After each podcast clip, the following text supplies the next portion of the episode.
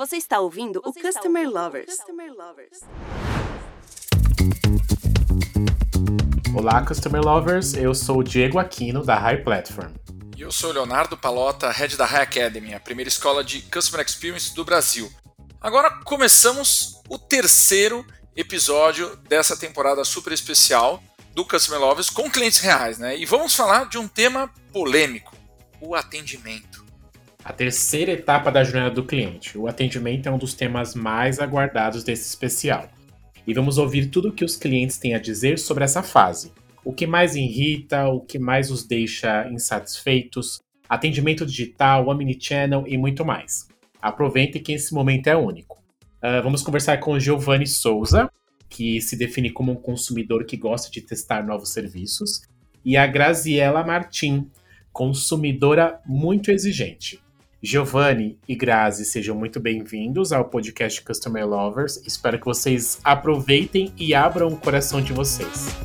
Muito obrigado, Diego. Obrigada, Diego. Obrigada, Léo, por essa oportunidade. Vamos aproveitar sim, com certeza. E vamos lá, gente. Então vamos, vamos começar pelo lado positivo de toda essa história, né? Falando de atendimento ao cliente, além de ter o seu problema resolvido, o que deixa o cliente mais satisfeito no atendimento na visão de vocês? É, vocês poderiam citar casos positivos que vocês vivenciaram? Olha, Grazi, me permite, eu vou começar aqui citando a, a minha vivência.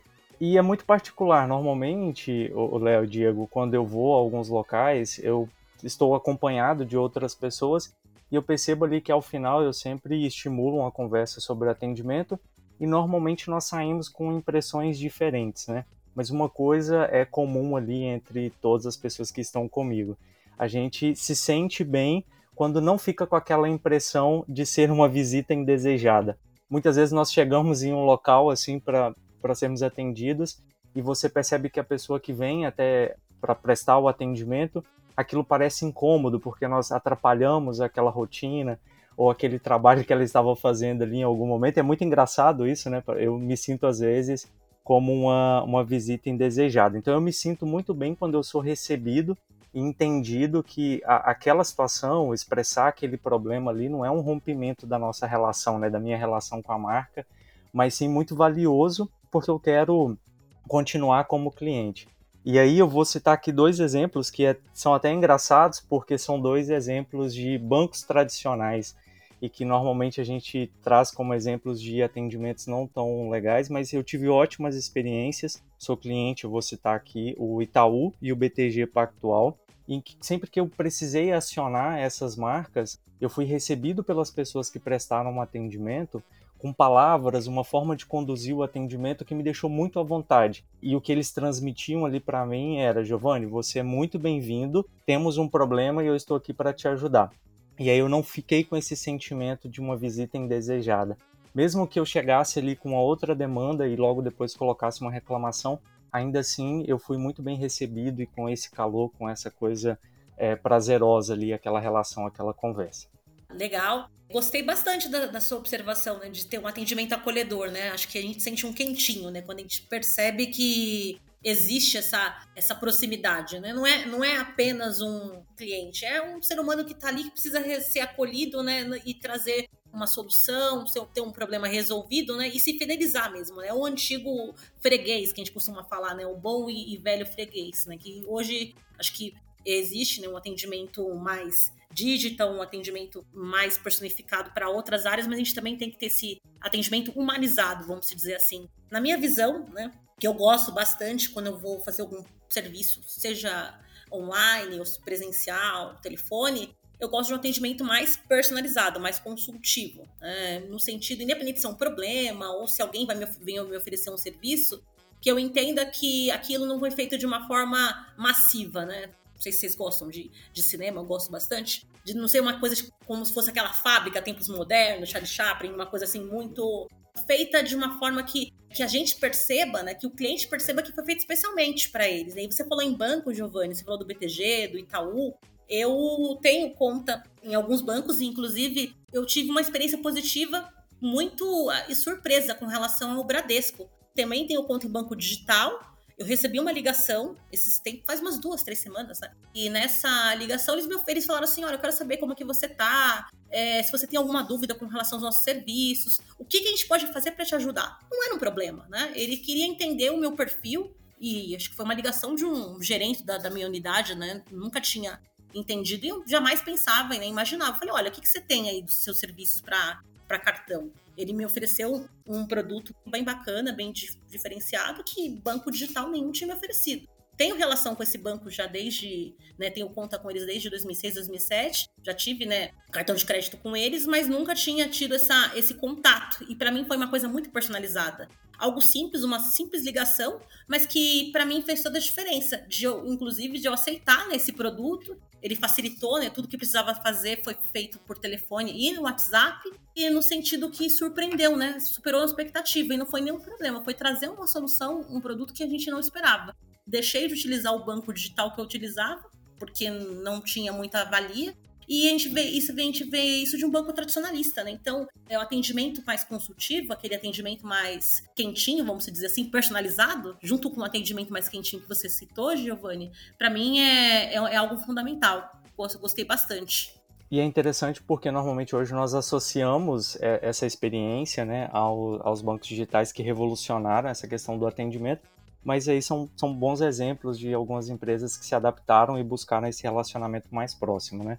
É bem interessante esse, esse caso. E pelo contrário, eu já tive experiência de banco digital, tem algumas neutras, né? Mas banco digital que ele tem um posicionamento de marca muito bom, não vou citar né, o nome, mas assim, a parte de marca, a parte de comunicação é muito bacana, mas parece que desde a sua inauguração até hoje, eles não mudaram muito a parte, né, de um atendimento personalizado, de entender uma demanda específica, entender, né, o, como é que essas pessoas mudam, né, como é que existem pessoas diferentes, grupos diferentes, necessidades diferentes. Então a gente tem que ter essa inovação, esse atendimento personalizado sempre, não é, e não é só na marca, né, é em todo o produto, é em toda a empresa. Legal, agora a gente pode ir pro negativo, né? Além de não ter o problema de vocês resolvido, o que mais deixa vocês insatisfeitos no atendimento? Gostaria que vocês contassem casos reais, mas sem expor as marcas, claro. Perfeito, Diego. Eu, eu, eu vou voltar ao ponto da questão de me sentir acolhido e não como uma visita indesejada, eu gosto desse termo. É porque para mim ilustra muito bem assim aquele, aquele sentimento, né, de que você está ali e não é bem bem-vindo ou tem aquele sentimento de atrapalhar, né? Mas uh, eu, então eu volto a esse ponto para destacar que é, a questão negativa é exatamente essa: ser tratado quando você leva um problema como se aquilo. Enfim, um exemplo: quando você vai em um atendimento presencial e a pessoa te recebe e vem com aquele sorriso, aquela coisa ali receptiva, mas quando você demonstra que é um problema, tudo muda. Ah, não, mas então agora não sou eu que posso te ajudar. Então eu sinto que falta um preparo também das pessoas para conseguirem lidar com essa reclamação e entender que um cliente que expõe uma reclamação ele é muito valioso porque ele quer continuar na marca, não é um, não pressupõe né, um rompimento ali da relação. Então eu volto a esse ponto de, de ser bem acolhido, de, de receber ali aquela pontuação de uma forma muito positiva, inclusive buscar uma solução. E aí eu cito aqui experiências que eu tive com a, a operadoras de telefonia, e de internet, né, em que normalmente você é, leva uma situação e tem uma dificuldade para resolução. E aí eu vou colocar um ponto aqui para fechar a minha fala, que é as empresas precisam entender que a necessidade de um cliente não é acionar o atendimento da, da marca, né? Eu não acordo falo, ah, hoje eu preciso fazer contato com uma empresa, eu preciso utilizar o chat, o e-mail ou o telefone de uma marca. Então, se o cliente faz isso, se eu como cliente aciono, né, nesse sentido, é porque eu tive um problema, eu tenho uma demanda, eu preciso ser ouvido e tratado, ser recebido com esse mesmo calor, como se fosse uma venda ali. Então, eu volto a esse ponto aqui, porque para mim ele é bem forte. Giovanni, linkando com o que você falou mais uma vez, né? Independente sendo demanda ou, ou problema, a questão é realmente, ao meu ver também, né? Completando, é ser transparente problema toda a empresa vai ter, né? A empresa tem as demandas, tem né, ajustes, crescimentos, enfim. A questão é como você vai tratar esse problema, como é que você vai lidar esse, eh, com esse problema com, com o cliente. Se, eh, explicações muito técnicas, prazos que não são cumpridos, ou até ausência, né, um, um, uma parada né, de, de, retorno de contato. A gente sabe que existem problemas mais complexos que podem ser que demorem né, para serem resolvidos. E o cliente ele pode até, entre aspas, né, perdoar uma, um problema que aconteceu, enfim. Mas o que, o que mais irrita é a falta de transparência. É você, é não, você não ter uma perspectiva de resolução, ou então aquela explicação que explica muito, mas não, não resolve. E, assim, quando você tem uma negativa, você procura um produto num lugar e, e a pessoa não pode te atender, ou por questão de perfil, por questão de análise eles não explicam, né? Tem uma explicação muito bonitinha, muito técnica, mas não te traz uma realmente uma efetividade. Então, assim, a falta de transparência também prejudica muito, ao meu ver. Né? Isso demonstra, para mim, uma certa apatia com relação a algumas empresas do mercado, falando de uma forma geral. É, eu tolero, Grazi, como cliente, eu tolero um problema no produto ou serviço, pode acontecer algo ali na, durante aquela jornada, mas essa indiferença no atendimento, como se você expressasse aquilo fosse um problema, estivesse atrapalhando o dia a dia ali da empresa, é, essa indiferença para mim ela não é tolerável. Então, quando eu vivencio situações assim, eu normalmente deixo de consumir daquela marca e busco uma outra, uma outra opção. Por isso que eu sempre volto nesse ponto de ser bem recebido e, e isso para mim faz muita diferença, não só ali durante o momento da venda, mas depois quando você volta com algum com algum questionamento, né? Afinal, hoje tem muitos produtos e serviços que eles se estendem, é, é um, um clube de assinaturas ou é uma compra recorrente ali, um, um, um serviço de streaming e você tem uma relação uh, longa, né? Então, é, você precisa considerar que a cada mês, a cada renovação é como se fosse uma nova venda. Então, o cliente ele precisa ter a sua demanda, independente disso, lógico, mas ele tem que ser recebido em qualquer momento ali de uma forma muito é, prazerosa para que ele se sinta bem e acolhido. Até mesmo durante o cancelamento. Eu posso cancelar hoje por algum problema até financeiro e no futuro precisar daquele produto ou serviço e ter aquela marca ali no meu radar como uma, uma opção de escolha, né? Interessante o que vocês falaram aí, né, sobre a questão da indiferença da empresa, né, no atendimento, na relação com o consumidor. Por mais que a gente esteja falando com uma empresa, a gente quer ser tratado como um ser humano, né, por um ser humano. A gente sabe que do outro lado lá também tem uma pessoa que quer gerar essa conexão. Porém, eu queria trazer um ponto que a Graziella buscou quando ela fala de problemas complexos, né? Quando a gente pega problemas complexos, principalmente, você ligar para o atendimento e repetir um, um problema várias vezes é algo que deixa um cliente muito irritado e insatisfeito. Isso é um fato, né? E eu queria ouvir a opinião de vocês com relação a essa visão omnichannel. Vocês vivem o omnichannel? Sentem que ele já está inserido no relacionamento da maioria das empresas que vocês têm contato hoje? Olha, deveria, né, ao meu ver. Né, é um conceito muito bacana, muito bonito até na, no dia a dia, né, no, no, na teoria, mas na prática eu acredito que, o, que, o, que as empresas brasileiras precisam melhorar e muito. Porque eu entendo que o Omnichannel é você ter uma experiência integrada, né? Eu não precisar ficar contando o problema, independente do canal que eu entre, eu conseguir, né, ter esse atendimento e ter uma, pelo menos as opções básicas, né? Seja telefone, presencial, e-mail. É claro que cada atendimento tem uma característica, né? Características próprias, mas vamos supor, ah, eu tô numa loja física, eu, eu tenho que resolver um problema numa loja física. Eu tenho que ligar para um canal, um 0800, eu tenho que acessar o WhatsApp, porque só ali você consegue fazer uma solicitação, um cancelamento, como o Giovanni passou, né? Porque é uma regra da empresa, não tem nenhuma explicação lógica. Nossa, mas eu tô aqui na empresa, tal, tenho, por que, que eu tenho que ligar? Porque não tem nenhuma central, não tem ninguém com que eu possa resolver, ou pelo menos facilitar a minha vida. Isso cansa muito o cliente. Então, é, tem duas opções. Ou eu posso até fazer porque é necessário, é muito urgente, tá bom, vou ligar, tá bom, vou entrar no, no canal, né? Que aqui fisicamente eu não consiga resolver. Mas é, eu vou migrar para aquele canal. Poxa, de repente tem aquela super diferença, né? Que no atendimento físico eu não consegui, mas no, no atendimento telefônico ou no WhatsApp foi show de bola. Eu posso migrar de canal e começar a utilizar aquele canal, né? De repente até um tipo de estratégia, vamos dizer assim, da empresa. Ou eu posso descobrir uma outra empresa que eu consiga ser atendido em qualquer canal que eu entre da mesma maneira. E aí eu faço aquela migração de empresa. Então, acho que eu acredito que as empresas têm que tomar cuidado muito com isso. Né? Ela deve ter pelo menos requisitos mínimos, respeitando, claro, né, característica de cada canal, que você consiga facilitar a vida do cliente, não burocratizar, né? Não, não colocar barreiras que é para que fazer com que aquele cliente é, utilize um canal específico. Até porque a gente tem clientes diferentes. O meu pai mesmo é um cliente que paga ainda conta em lotérica. Eu pago conta no celular. Ele ainda vai ao banco. Mas e, e, por último, e assim, intermediário, vamos dizer assim, ele utiliza o telefone, mas mesmo algumas coisas a gente tem que resolver para ele. Ele não é muito uh, atento à, à, tecnologia, ele é meio avesso. Então a gente tem que ter demandas diferentes, a gente tem que ter um, uh, um atendimento personalizado para cada tipo de cliente, mas que independente do canal que ele entre, ele tem um atendimento bacana, ele tem uma experiência boa. Interessante ouvindo a Grazi falar, o Léo e Diego.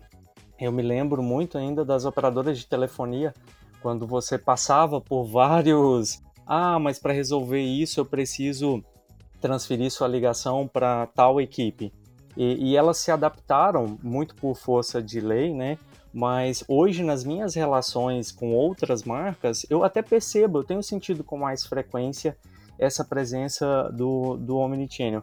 Eu acredito que as empresas elas estão se esforçando para entregar essa experiência, mas ainda devem esbarrar em questões tecnológicas, como ter todos os canais, né, todo o, o fluxo ali de interação com o cliente em um, único, em um único software. O que não impede a equipe ali de analisar um histórico, de dar essa experiência para o cliente, mas com certeza demanda mais esforço da equipe que está ali no front, no dia a dia, para o atendimento. Mas, de uma forma geral, eu tenho sentido isso, inclusive eu volto aqui nas minhas experiências positivas que eu citei no início do nosso papo, o, o Itaú e o BTG Pactual, onde sim eu precisei acionar, acionei num primeiro momento, e aí até voltando ao ponto que a Grazi falou de problemas mais complexos, eu assinei, eu realizei o contato no primeiro momento, e em determinado ponto ele acabou se estendendo a, a contatos seguintes, e assim, o histórico ele era visível, aquela análise, aquela interação, eu não precisei repetir. Então eu tive uma boa experiência também nessa questão omnichannel. O que eu ainda sinto é que na, na comunicação, nesse fluxo de comunicação de oferta de novos produtos, as empresas ainda derrapam nesse quesito. É comum, por exemplo, você ir lá, assinar, receber uma oferta, e aí você aceita, faz ali, a, assina, adquire o produto, e depois a empresa continua te mandando comunicação como se você ainda não tivesse se tornado um cliente. Isso para mim é um exemplo que alguma coisa lá ainda não está integrada, eles não conseguem ter uma visão de todo o meu histórico, que eu já virei um cliente, que eu já assino determinada modalidade, ou até ofertas, né? Você já está em uma modalidade, por exemplo, de algum determinado serviço, e aí você recebe uma oferta para uma modalidade inferior ou a mesma que você já está. Então, esse para mim é um exemplo de que ainda falta ali um trabalho, principalmente nesse fluxo de comunicação, de comunicação de marketing mesmo, de ofertas. Mas no atendimento, de forma geral, eu tenho tido boas experiências. Então, Giovanni, isso acontece muito mesmo, sobre a questão de receber ofertas de serviço que você já comprou e tem a ver com a. Eu acredito, né? De acordo com o que eu acredito, é a falta de realmente de uma integração das informações né, dentro da, da própria empresa, do próprio departamento. Mas outra coisa que acontece também, eu já tive experiência, né? Uma experiência neutra, vamos dizer assim. Eu consegui resolver o problema, mas houve uma demora, porque eu tentei fazer um agendamento de um exame, de alguns exames, né, via canal digital, via o site da empresa que tem disponibiliza um canal, e eu não consegui, porque o exame era muito parecido, o nome, e eu não conseguia ter certeza que aquele exame eu estava agendando certo. Para não agendar errado, eu agendei aquilo que eu tinha certeza e tive que ligar na central. E na central, feito agendamento, me perguntaram, passei, tá, expliquei sobre essa questão de é, que existe nomes muito parecidos, então por isso que eu fiz esse contato telefônico, senão não era para ter feito. E eu tava né, no ônibus, transporte público, então é aquele desconforto de você ficar com essa com um atendente esperando, né, um atendente. E em nenhum momento eles conseguiram ver que eu fiz essa interação no site. Então ficou claro, ficou nítido ali que e não perguntaram também. Eu que proativamente fui falar, né, que não existe uma integração. Olha, sei lá, pelo login, né, pelo CPF da pessoa, que ela fez uma tentativa, entendeu por que, que ela não conseguiu continuidade para fazer essa, esse agendamento no site e fazer essas, esse tipo de informação para melhoria do próprio canal, né, para melhorar um, um canal no WhatsApp ou de um site mesmo, para que evitar que aquela pessoa migre para telefonia. Eu sou uma consumidora que eu utilizo a telefonia apenas quando é um caso muito complexo, que eu não consigo resolver dentro de um canal, uh, um canal online, por exemplo.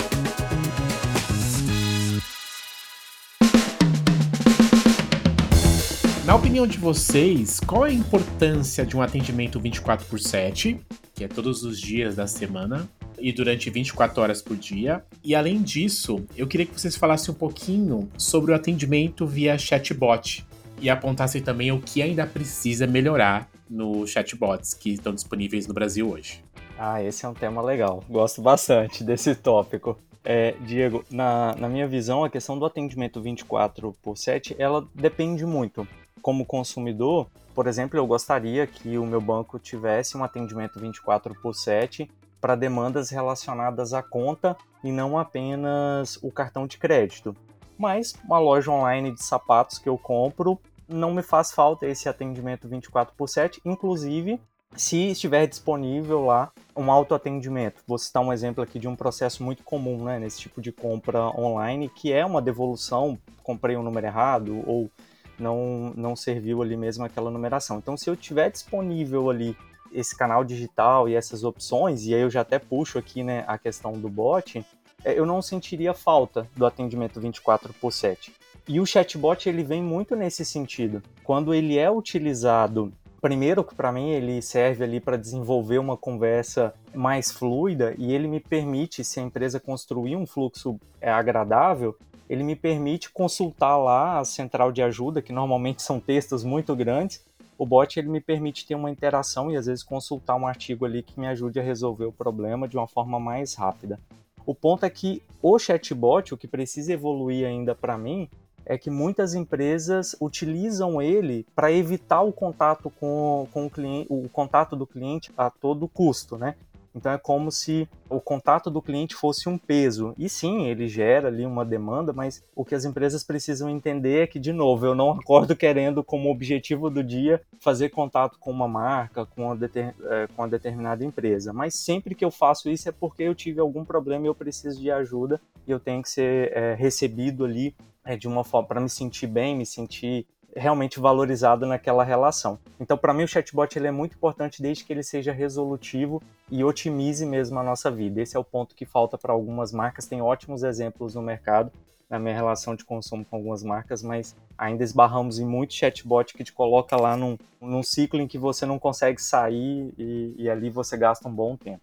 Nossa, Giovana, você tirou as palavras da minha boca. Quando você falou essa, essa questão sobre o barramento, acontece muito, né? Você vê assim, você, você parece que, você, que realmente é real. Você tem que. Você não é bem-vindo. Você não é né? bem-vindo. Você, eles, e outra coisa, uma coisa que me incomoda demais. Você tem muita opção. Opções que deixa que a pessoa não fica confusa. E aí, quando você acha que você vai para um atendimento que vai resolver, independente se é autoatendimento ou se é falar com o atendente, você cai de novo num looping, você não consegue ser intuitivo. Acho que tem alguns chatbots que estão, não são intuitivos, não sei se é uma questão mesmo de, de UX, experiência, experiência do usuário, falando de um pouquinho, né, desculpa até falar desses termos, porque a gente trabalha muito com essa, com essa área, a gente acaba, nós somos consumidores, mas tem muito é, viés né, técnico, mas assim, não sei se é uma questão mesmo de usabilidade da, das pessoas que colocaram o chatbot para funcionar, de pesquisa, mas assim, muitos deles parece que é barramento e não simplifica. Chatbot para mim tem que ser é, que se intuitivo, é, mais simples possível, que te leve para caminhos de autoatendimento, que te leve para uma FAQ, para resolver um, tirar uma dúvida, mas que se você precisa falar com um atendente, como mesmo o Giovanni falou, ninguém acorda, não, hoje eu vou falar com empresa X, né, porque eu quero ir lá e bagunçar. Não, eu quero resolver um problema, que eu consiga fazer isso de uma forma facilitada. Né? esses dias eu tenho uma experiência positiva, não negativa, com muito surpreendente com é uma espécie de chatbot da Mycon, aquele consórcio que é online, digital. A proposta deles era: venha fazer uma contação conosco, né, entender se é para você, algo nesse sentido. Essa era a chamada deles. Eu fiz a contação, tudo que tem a parte informativa, mas é opcional, você não precisa entrar naquela parte para dar continuidade, mas é legal porque você consegue ter uma, uma visão bacana do serviço, do produto que eles oferecem. E no final, né, se você quiser continuar a falar com o atendente, você é, você é transferido para a parte humana, mas não tem enrolação, sabe? É, ele, é aquilo que é proposto. Para mim, o chatbot se fala, olha, esse chatbot é para informação de FAQ, se vai facilitar a sua vida, né? se vai realmente trazer uma melhoria, ok. Agora, quando você percebe que é barramento e não é intuitivo, é ruim. E sobre a questão do 24 por 7, eu concordo com o Giovanni, depende. Se for um serviço essencial, né? um banco, algo que você precisa mesmo, né? Um, um supermercado, alguma coisa que você utiliza muito, né, um serviço de plano de saúde, telefonia, acho que isso vale super a pena, né? Um serviço de consumo, né? Uma, um entretenimento, cinema, coisas que a gente sabe que e-commerce né, precisam pensar realmente no atendimento 24 por 7. Agora, se for algo muito é, específico, né, que nem com, com, a gente trabalha com o mercado né, de empresa para empresa, eu não vejo porquê. Então, acho que depende muito. A empresa ela tem que conhecer quem é o seu consumidor, quem é o seu os futuros possíveis consumidores para poder definir se realmente o 24 por 7 vale, é, vale a pena ou não. E aí, Léo, Diego, me permitam aqui, não vou me estender, mas só uma fala rápida, uma dica para as empresas é, antes de olhar para um 24 por 7, muitas vezes você avaliar ali uma extensão do, do atendimento um pouquinho além do horário comercial que permita que, como consumidores, nós trabalhamos normalmente também nesse período, então estender talvez ali até 20, 21 horas já vai possibilitar que muitos clientes utilizem naquele período e ainda assim não, não é necessário um 24 por 7. É uma dica aí que eu sinto muito isso como consumidor. Muito bom. Agora, vocês falaram bastante sobre essa questão do atendimento automatizado, né? Da sensação da empresa de estar tá não querendo falar com vocês, né? Mas a gente sabe que existem os cases positivos, né, ou situações onde o autoatendimento ele facilita, né? Ele até melhora as relações entre empresa e consumidores. Então a pergunta que eu quero fazer para vocês é o seguinte: o atendimento perfeito feito por humano, na opinião de vocês, é quando e o atendimento feito por um robô automatizado é perfeito quando? Que situação acontece? Olha, ao, ao meu ver, né, sendo bem simplista, né, tentar ser mais concisa possível, o perfeito para o humano é quando ele supera a expectativa. Porque para você estar tá dentro do mercado, você tem que realmente, no mínimo, né, entregar né, aquilo que se propõe. Mas quando você supera a expectativa, esse para mim é o atendimento perfeito. Você foi buscar um produto ou serviço, ou né, foi, foi ofertado aquele produto ou serviço que, que a pessoa, como aconteceu esse exemplo que eu citei do Bradesco, não esperava um atendimento tão proativo, né, tão querendo buscar não uma solução, mas trazer um produto que vai é, solucionar uma necessidade. Então, aquilo que, que a pessoa nem espera e que depois isso vai até trazer né, um, um, bom depoimento, uma boa avaliação. Isso para mim é um atendimento perfeito com relação ao humano. Agora, com relação ao robô, para mim, quanto mais simples, mais objetivo e que ele se propõe a, res a resolver, né, como eu cheguei a citar aqui, é, ó, preciso fazer uma cotação, faça uma cotação com, conosco. Fiz a cotação, ele pode direcionar para um pro atendimento humano, ou você, obrigada, vou pensar e até logo. Então ele tem que ser mais objetivo, mais simples e é, se propor aquilo realmente que ele, que ele coloca na chamada, na ação dele. E para mim, o atendimento humano é quando perfeito é quando há escuta, empatia e conexão. E não apenas um script que é seguido, afinal nós estamos falando de um atendimento humano.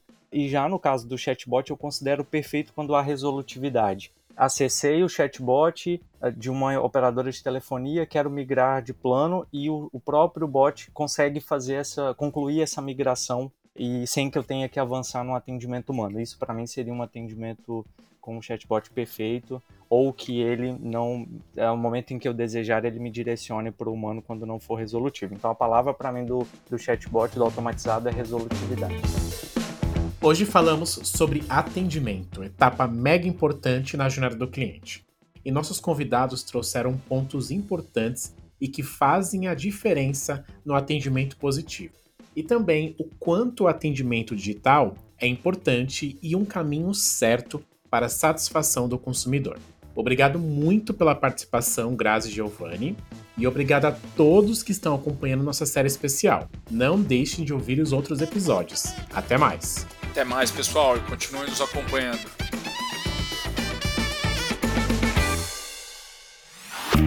Você acabou de ouvir o Customer Lovers, o podcast da High Platform. Dá uma acessada no nosso Insta e se liga no conteúdo que rola por lá.